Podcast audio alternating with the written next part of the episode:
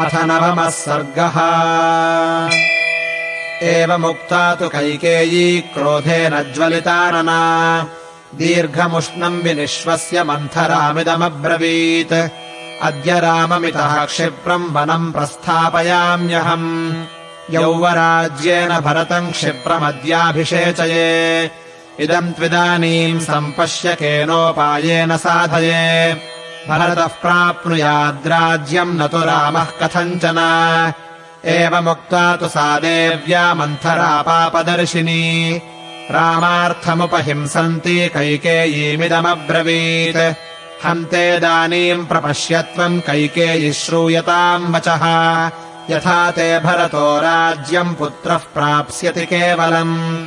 किम् न स्मरसि कैकेयि स्मरन्ती वा निगूहसे यदुच्यमानमात्मार्थम् मत्तस्त्वम् श्रोतुमिच्छसि। मयोच्यमानम् यदि ते श्रोतुम् छन्दो विलासिनी। श्रूयतामभिधास्यामि श्रुत्वा चैतद्विधीयताम्। श्रुत्वैवम् वचनम् तस्यामन्थरायास्तु कैकयी। किञ्चिदुत्थाय शयनात् स्वास्तीर्नादिदमब्रवीत्। कथयस्व ममोपायम् केनोपायेन मन्थरे भरतः प्राप्नुयाद्राज्यम् न तु रामः कथञ्चन एवमुक्ता तदा देव्या मन्थरा पापदर्शिनी। रामार्थमुपहिंसन्ति कैकेयीमिदमब्रवीत्। पुरा देवासुरे युद्धे सह राजर्षिभिः पतिः। अगच्छत्वामुपादाय देवराजस्य साह्यकृत्। दिशमास्थाय कैकेयी दक्षिणान् दण्डकान् प्रति वैजयन्तमिति ख्यातम् पुरम् यत्र तिमिध्वजः। सशम्बर इति ख्यातः शतमायो महासुरः। ददौ शक्रस्य सङ्ग्रामम् देवसङ्घैर्निर्जितः। तस्मिन्महति सङ्ग्रामे पुरुषान् क्षतविक्षतान् रात्रौ प्रसुप्तान् घन्ति स्म तरसापास्य राक्षसाः। तत्राकरोन्महायुद्धम् राजा दशरथस्तदा असुरैश्च महाबाहुः शस्त्रैश्च शकलीकृतः। अपबाह्यत्वया देवि सङ्ग्रामान्नष्टचेतनः। तत्रापि विक्षतः शस्त्रैः पतिस्ते रक्षितस्त्वया। तुष्टेन देन दत्तौ ते द्वौ वरौ शुभदर्शने। सत्त्वयोक्तः पतिर्देवि यदेच्छेयम् तदा वरम्। गृह्णीयान्तु तदा भर्तस्तथेत्युक्तम् महात्मना अनभिज्ञाह्यहम् देवि त्वयैव कथितम् पुरा। कथैषा तव तु स्नेहान्मनसाधार्यते मया। रामाभिषेकसम्भारान्निगृह्य विनिवर्तय। तौ च याचस्व भर्तारम् भरतस्याभिषेचनम्। प्रव्राजनम् तु रामस्य वर्षाणि च चतुर्दश।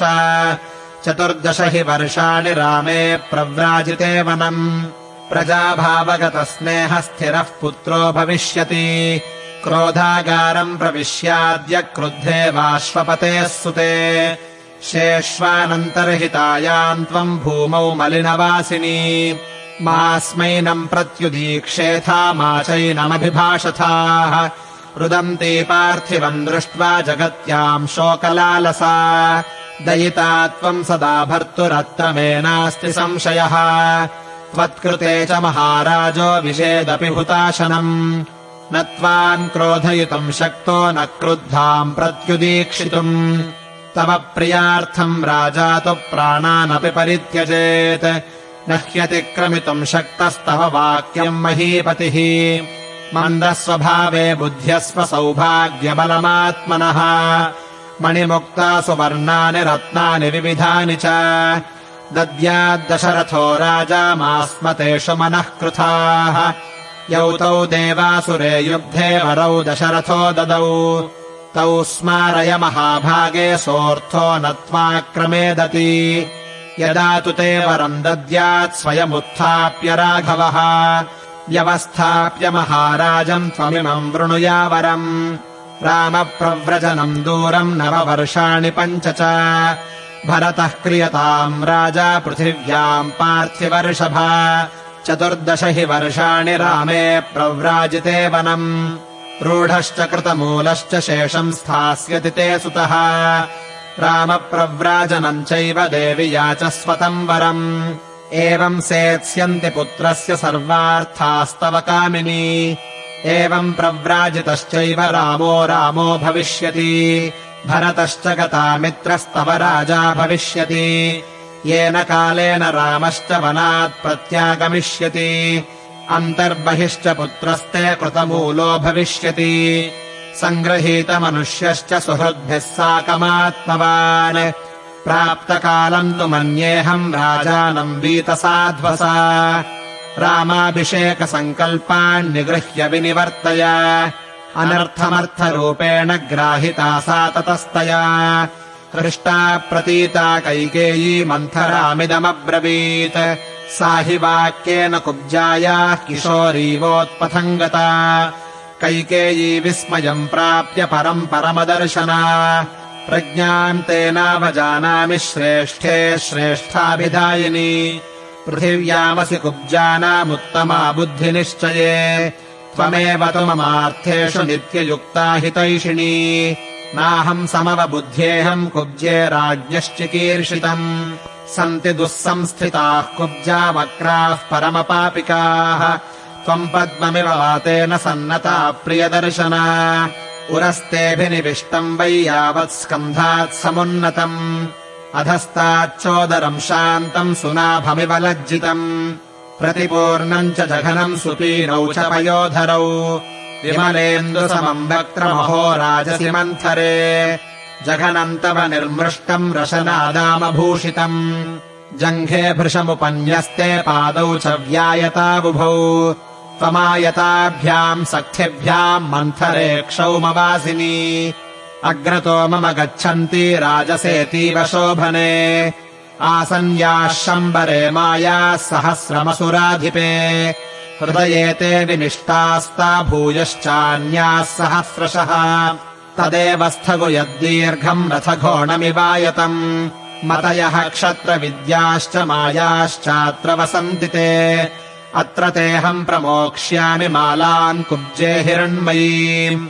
अभिषिक्ते च भरते राघवे च वनम् गते जात्येन च सुवर्णेन सुनिष्टप्तेन सुन्दरी। लब्धार्था च प्रतीता च लेपयिष्यामि ते स्थगू। मुखे च तिलकम् चित्रम् जातरूपमयम् शुभम्। कारयिष्यामि ते कुब्जे शुभान्याभरणानि च। परिधाय शुभे वस्त्रे देवते वचरिष्यसि।